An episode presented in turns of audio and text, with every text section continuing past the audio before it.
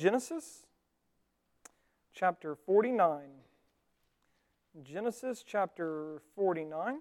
If you're wondering, there are only 50 chapters in Genesis, which means we're nearing the end of our journey. We should, and you know, you know me, so hear me. We should only have about two more messages in Genesis. We will see uh, how that plays out, but we will have probably around two more uh, messages in Genesis, and we're nearing the end here. And if you remember, it's been a while since we've been in Genesis, but just try to remember the last time that we were together uh, Jacob did something very surprising. Jacob actually adopted Joseph's two sons as his own, right?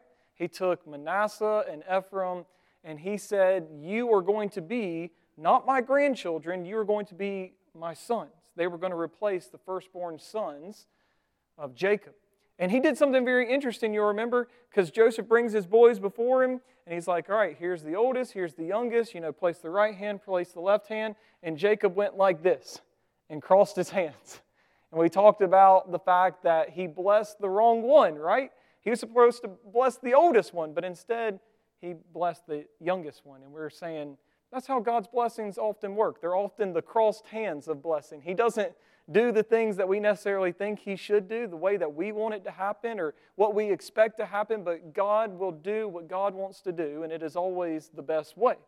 And so Jacob is on his deathbed. He is nearing the end of his life, and he is going to now pronounce blessings upon all of his boys, all 12 of his sons. They're going to come before him, and he is going to pronounce blessings on them. And I believe, if I'm not mistaken, it was the great theologian, Forrest Gump, who said, Life is like a box of chocolates.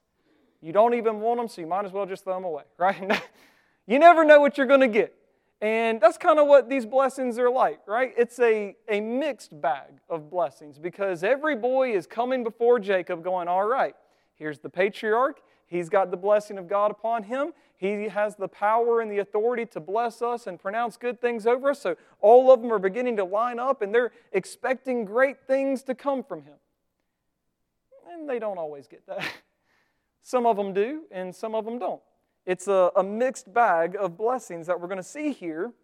And it's a, a really good, interesting way to end the book of Genesis because Genesis is a book about blessing, is it not? We've seen blessing throughout this entire book. And this chapter marks a, a, pretty significant shift in redemptive history. And I think Mr. McKinney actually talked about it a few weeks ago when he was teaching.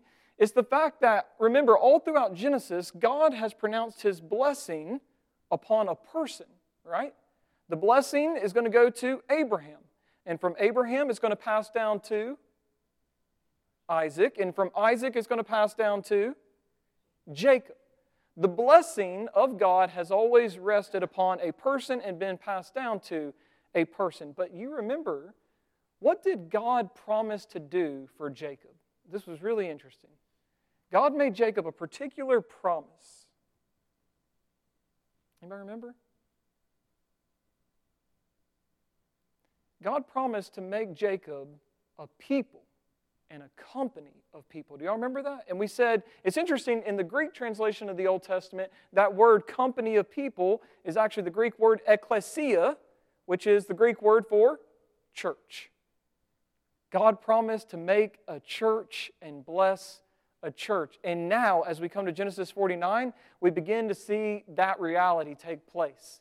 The blessing is not going to just rest on one person and pass down to one person. The blessing is going to be upon the company of people, the church.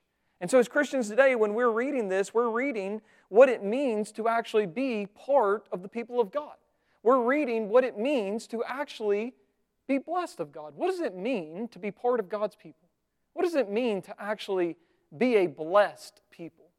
That's what we're going to be looking at tonight. And I, I really want us to focus on about three things this evening that we can take away from all these blessings. So if you have your Bible, Genesis 49, you're going to need to be looking at it tonight a lot because we're going to be jumping around a good bit. But I want to start in verse 3. Genesis 49 in verse 3. Reuben, you are my firstborn, my might, and the firstfruits of my strength, preeminent in dignity and preeminent in power. Well, you can just stop there, right? You say, Thank you very much, Grandpa. I'll take it. Uh, that's good enough for me. Unfortunately, he continues. Verse 4 Unstable as water. You shall not have preeminence. Preeminent in dignity, preeminent in power, but you will not have preeminence because you went up to your father's bed, then you defiled it. He went up to my couch. Simeon and Levi are brothers. Weapons of violence are their swords. Let my soul not come into their counsel. O my glory, be not joined to their company, for in their anger they killed men, and in their willfulness they hamstrung oxen. Cursed be their anger, for it's, it is fierce, and their wrath, for it is cruel.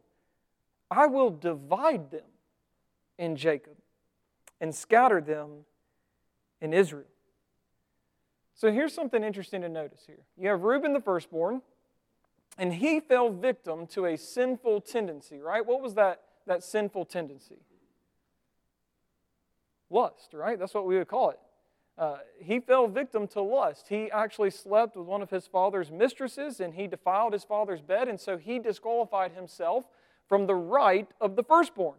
And so you look to the next two boys. Are they any better? No.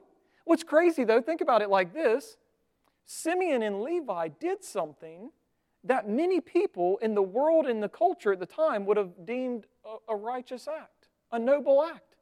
They were just trying to seek out justice for their sister. You remember the, the, the Shechem, they defiled Dinah. It was a terrible trial. I mean, it was brutal rape, is what happened to Dinah. And so Simeon and Levi decided, You're not going to do that to our sister. They get their swords, they go into Shechem, and they kill everybody and rob all the houses. The world would have applauded them. But the Bible says here, it was sinful anger. That it wasn't just, they weren't motivated by righteous justice and wanting to right or wrong done to their sister is that their hearts had a bloodlust about it. They wanted to kill people, they were angry and vengeful. And so you see that the first three sons of Jacob all failed to receive the blessing that they thought they were going to get. They, they hear Jacob's got blessings for everybody, but they don't necessarily get what they think they're going to get. And it, it gets, you know, there's a few more of these like this too. Look at, skip down to verses 14 and 15, if you will verses 14 and 15, this is what it says uh, uh, of another son Issachar is a strong donkey crouching between the sheepfolds. He saw that a resting place was good and that the land was pleasant. Well, that's not bad. That's not bad at all. So he bowed his shoulder to bear and became a servant at forced labor. In other words, here's what's going to happen with Issachar and the tribe of Issachar. They get this beautiful portion of land and they think this place is amazing. It's flowing with milk and honey. Everything's good about this place. But then the Canaanites came in. And the, the tribe of Issachar had to make a decision. Are we going to fight for our land? Are we going to try to remain a distinctive people and be the distinctive people of God that we're called to be? Or are we going to join ourselves to the Canaanites? And what they do is they willingly submit themselves as slaves to the Canaanites just so they can keep their beautiful portion of land. They were compromising, willing to put down the distinctiveness that God called them to have as His people just so that they could keep a beautiful piece of land. And there's a, a worse one still. Look at verses 16 and 18. Dan shall judge his people as one of the tribes of Israel. Dan shall be a serpent in the way, a viper by the path that bites the horse's heels so that the rider falls backwards.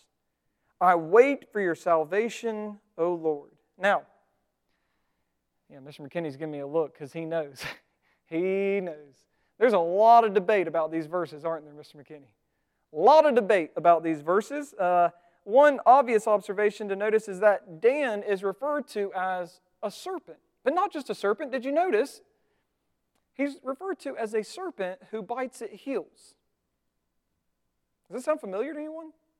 Ringing any Genesis bells in your ears? Where have we heard almost that exact phrase before? Yeah, in Genesis chapter 3.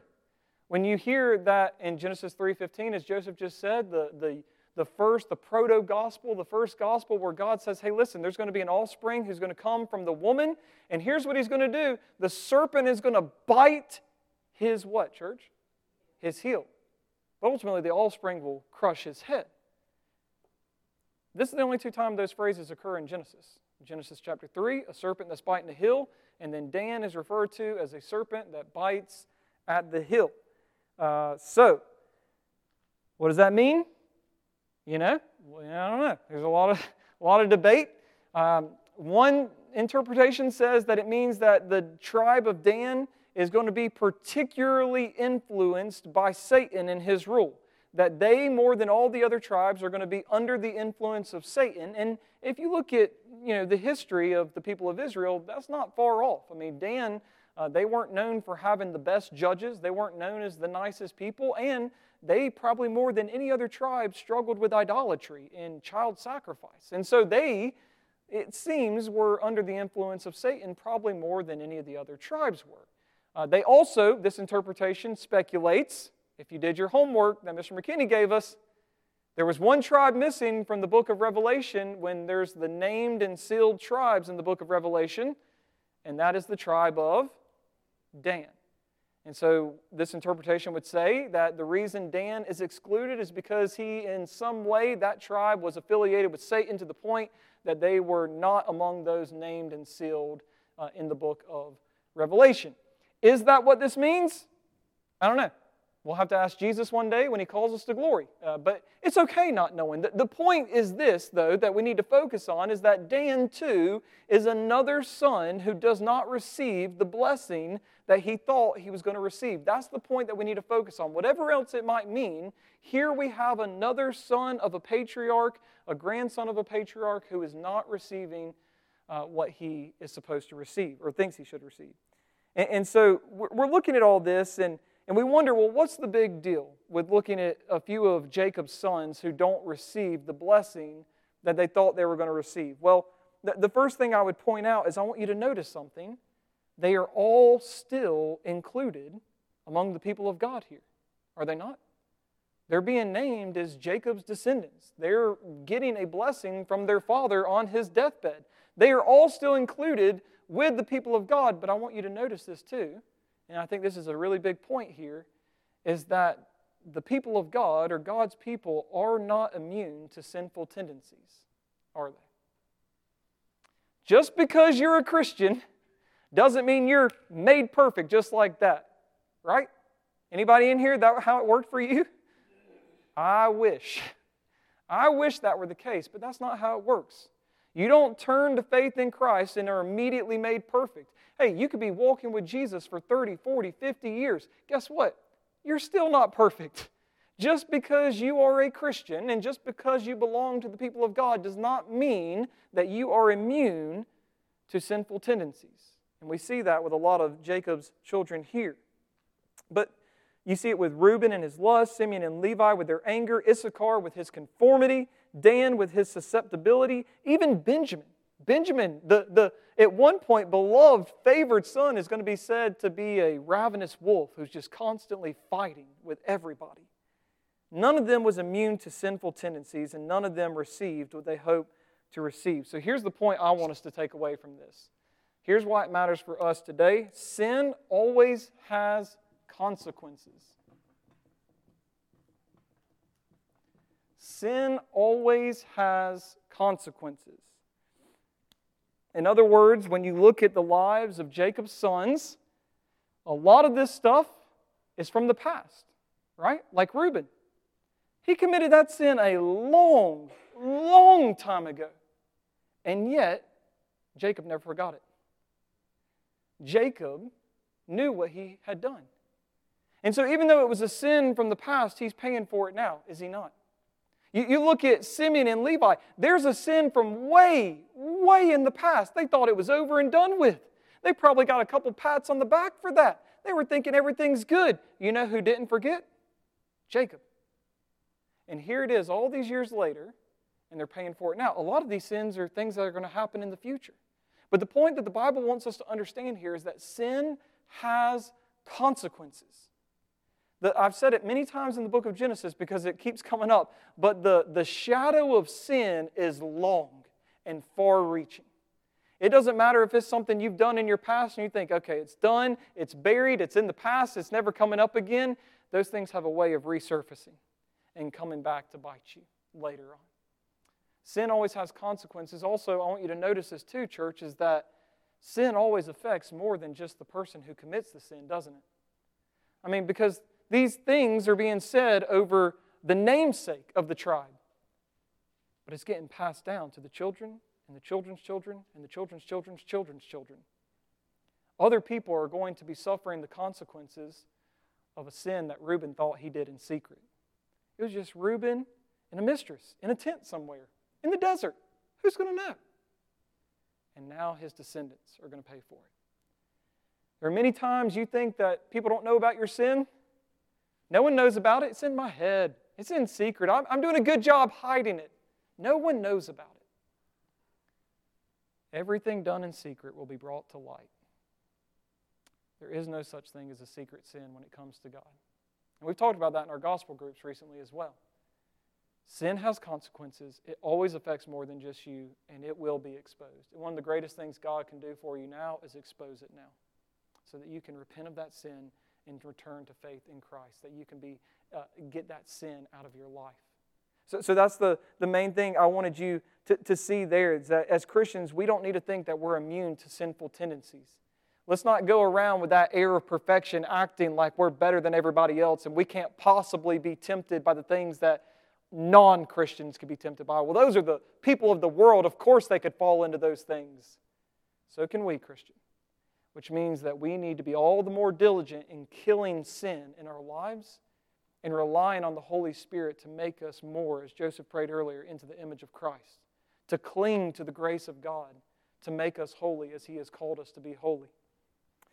But here's the other thing I want us to notice in these pronouncements that, that Jacob's pronouncing upon his sons is, is in the fact that not only are Christians and God's people not immune to sinful tendencies, but here's the hopeful and good word for us is that God brings forth good even from sin. Here's the verse I want you to look at. Look with me at Genesis 49 and verse 7. We've, already read this verse, but I want to look at it in a different light. Genesis 49 and verse 7 Cursed be their anger, so this is uh, over Simeon and Levi. Cursed be their anger, for it is fierce, and their wrath, for it is cruel. I will divide them in Jacob and scatter them in Israel. So, so don't miss this. Levi sinned and didn't receive the blessing that he wanted because of his sin. So he and his tribe were scattered. And again, remember your biblical history.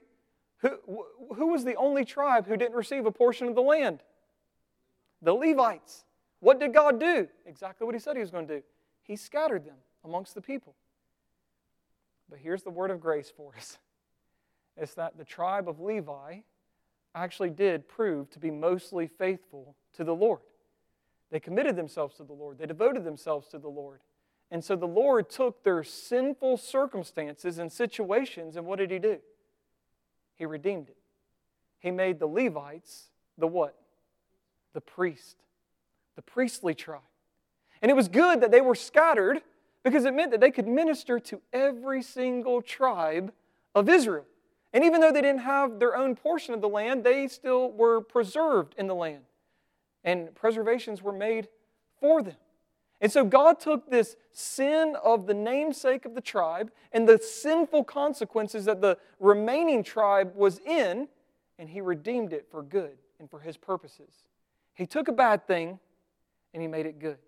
You, you see this again with another of Jacob's sons. Look at Genesis 49, verses 22 to 26. 22 to 26. The blessing over Joseph, which is the longest of all the blessings, could have been any one of his sons, and it's Joseph who receives the longest portion. Look at verse 22. Joseph is a fruitful bough, a, a, fruitful bough by a spring. His branches run over the wall. The archers bitterly attacked him, shot at him, and harassed him severely. Yet his bow remained unmoved. His arms were made agile by the hands of the mighty one of Jacob. From there is the shepherd, the stone of Israel. By the God of your father who will help you, by the Almighty who will bless you with blessings of heaven above, blessings of the deep that crouches beneath, blessings of the breasts and of the womb, blessings of your father are mighty beyond the blessings of my parents, up to the bounties of the everlasting hills. May they be on the head of Joseph and on the brow of him who was set apart from his brothers. What a beautiful blessing to pronounce over Joseph. And just think about what God is doing here. I mean, Joseph had arguably the hardest life of all the brothers, did he not? I mean, Joseph was betrayed by his brothers, he was stripped of his special clothing, he was thrown into a pit, he was sold into slavery. He was betrayed by Potiphar's wife. He was thrown into a prison. He was forgotten by the cake bearer. He was enduring prison. And then finally, after all those years of suffering and hardship and betrayal and hurt, he's elevated to a position of power. And he's ultimately reconciled to his family. And because God was at work in the life of Joseph, and because Joseph remained faithful to the Lord, God used Joseph to preserve the family from famine and actually bless them to the point where the book of Exodus begins with them multiplying greatly, being fruitful and multiplying in this beautiful portion of land. So you know the story, but don't miss what God is doing there. Don't miss the word of grace. God took sinful circumstances and redeemed them, used them for his purposes brought about good from evil. And that's the whole point of, of this section here. I want you to understand this. Our good is the goal of our circumstances. Don't, don't miss it. Our good is the goal of our circumstances. Now, don't misunderstand me. You all know me well enough to know I hate the prosperity gospel. So don't misunderstand or misconstrue what I'm saying. I'm not saying that God's goal for your life is for you to be happy always, for you to be wealthy always, for you to be prosperous always, for you to get all the desires of your sinful hearts. That's not what I'm saying. I'm opposed to that. What I am saying is no matter what your circumstance is, God's goal for you is good. Do you understand the difference there? That no matter what circumstance you are in, God means it and intends it and uses it for your good as a Christian. So, whether that means that your circumstances are pretty bad, so I don't know where you're at this morning, but if you're in a circumstance and you're like, I don't know if this is a good circumstance, family's falling apart, a lot of drama, we're barely making it financially. Everybody's at each other's throats. The world is going to chaos. I don't know if you've seen the news lately. Like, it doesn't seem like there's a pretty good circumstance anywhere going around. I don't know what yours is. Yours might be a circumstance brought about by your own sin, kind of like Levi. Levi's sin led to his circumstances. So maybe you're in a circumstance and your life's falling apart and it's because of your sin. Or maybe your situation's like Joseph. And it's not your sin that led to your circumstances, it's the sins of others. Someone else betrayed you. Someone else hurt you. Someone else did something to you. No matter which one you find yourself in, whether it's your fault or someone else's fault, I want you to understand God can redeem both of those. God can use both of those for your good.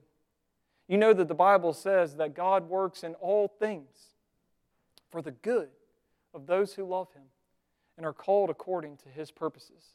The question is do you actually believe that? The Bible says it, and you know it up here. My question is do you believe it in here? That no matter where you're at, no matter what you're suffering, no matter what tragedy takes place, you can honestly say, This is for my good and for God's glory. It might take years to see it, like it did for Joseph. You, you might just be barely making it, enduring, and saying, I'm just trusting God. I'm just trying to remain faithful. And you might not know what he was doing year until years and years later. But my point is this, folks God brings forth good even from sinful circumstances, even from hard circumstances. I remember when I, I tore my MCL, it was a, a, pretty traumatic time. It was not fun, incredibly painful. And uh, I had to be out of work for quite a long time dealing with that process three knee surgeries, a bunch of physical therapy, all sorts of stuff. And I was thinking, this is terrible. You know, they only give you a portion of your paycheck when you're on disability, and so you're not making the money you were making. You can't go back to work. They won't release you. You can't get the help you need. It was just this terrible situation, and I was in pain constantly. I was thinking, what good is this, Lord? But during that time, I got to focus exclusively on schoolwork. So I was able to do pretty well in school. I was able to get really far ahead in school to the point where I finished most of my classes before they even started, all because I had the time to do that. I was able to build the church a website because I had never done it before, so I was like, oh, I want to learn how to build a website and how to code. And so I did that, and then the church let me build them a website, and it's the website that we have to this day. Had the time to do it because I had torn my MCL. Uh, not only that, but then when we had Judah and we needed someone to stay at home with Judah, well, guess what?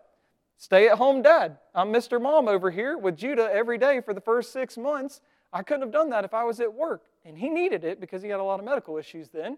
But I was able to stay at home with him and be with him because I was out of work. I was able to preach more at Georges Creek because I had torn my MCL and I had time to focus on preaching and ministry. So, what seemed like a terrible, awful, no good circumstance at the time, looking back, I can see God intended it for good. He brought a lot of good out of my pain and my misery and actually grew me as a Christian. That's what God does. And I don't want you to miss that. Wherever you find yourself this evening, whatever circumstance, I want you to understand, know, and trust that God intends it for your good and His glory. One final thing I want us to see this morning is that God redeems His people from sin. I want you to look with me at verses 9 through 12. These are a few of my favorite verses in the entire Bible. And I say that pretty much about every passage I read in the Bible, but, but these are especially special to me. Uh, verses 9 through 12. Judah, I was starting in verse 8 actually. Judah, your brothers shall praise you. Your hand shall be on the neck of your enemies. Your father's sons shall bow down before you. Judah is a lion's cub. From the prey, my son, you have gone up. He stooped down. He crouched as a lion and as a lioness. Who dares rouse him? The scepter shall not depart from Judah, nor the ruler's staff from between his feet until tribute comes to him, and to him shall be the obedience of the peoples. Binding the foal to the vine and his donkey's colt to the choice vine, he has washed his garments in wine and his vesture in the blood of grapes. His eyes are darker than wine and his teeth whiter than milk. Anybody know why these are special verses here? These are some of the clearest prophecies of the Messiah and the Old Testament. I mean, you read this and you see Jesus. You get Jesus in Genesis 3 you get Jesus here at the end of Genesis. Jesus is in the beginning, Jesus is here at the end, and I would argue Jesus is throughout the entire book of Genesis. But here you see this beautiful prophecy that, that the brothers are going to bow down to Judah.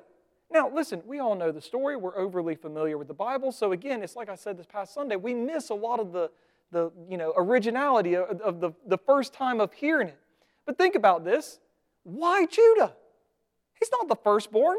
He's not even the secondborn. He's not the thirdborn. He's the fourth. Why should it be him?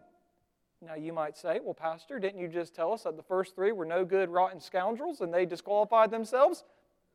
Kinda. And so you might be thinking, well, naturally it went to Judah. But hold on a second. Remember what happened? Jacob adopted Manasseh and Ephraim as his own children, and they replaced his firstborns, and he spe- specifically blessed Ephraim. So here's the thing if there was going to be anybody from whom the Messiah should come, the special son, it should be Ephraim. So again, why Judah? Anybody know? That's right. That's the only I, I don't know any other reason other than God in his sovereign decision decided it's going to be Judah.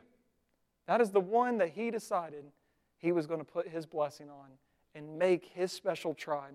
And he says, The scepter shall not depart from Judah. It's amazing. He's saying this is going to be the tribe of kings and rulers, of, of nobility. They are going to rule a future kingdom that isn't even set up yet. They're just 12 brothers hanging out in a foreign land.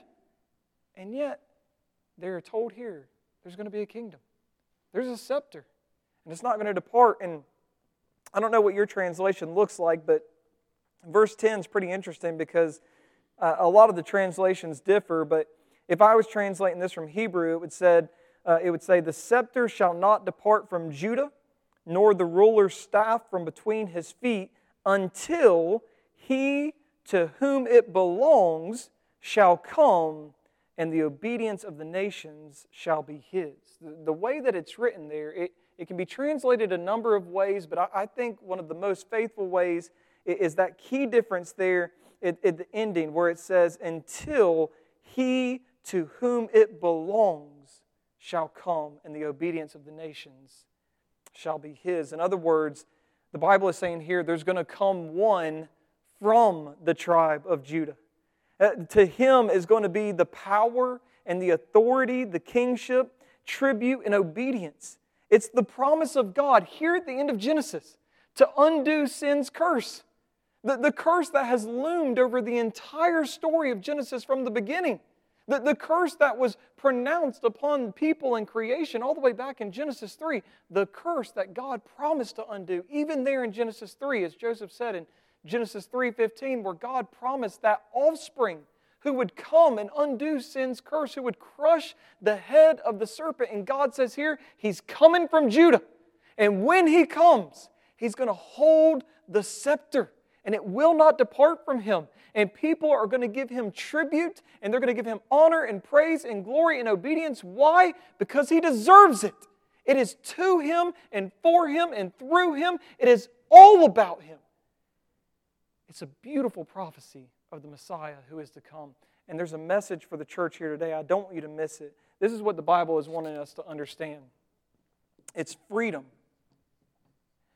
Freedom from sin is found in Jesus alone.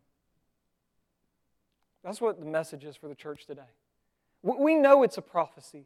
We know it's talking about Jesus. We know He's going to fulfill all these things, but don't miss the significance. God is saying, I know the curse still exists. I know that even among these 12 brothers, there are those with sinful tendencies, like we have today, right? We're no better than them. Don't think that we are. There are those who mess up and make mistakes. There is still a world that is corrupted by sin. Romans 8 says that the creation is groaning waiting for the revelation of the sons of glory and, and for Jesus to return. God is saying here at the end, I know that this world is still contaminated and corrupted by sin, but here is the reality freedom from that sin is found in this one. This one who is coming from the tribe of Judah. He is the lion of the tribe of Judah. And the Bible tells us, you can look at Psalm 110, another one of my favorite passages that the Lord is sitting at the right hand of the Father. The Lord says to my Lord, Sit at my right hand until I make your enemies your footstool.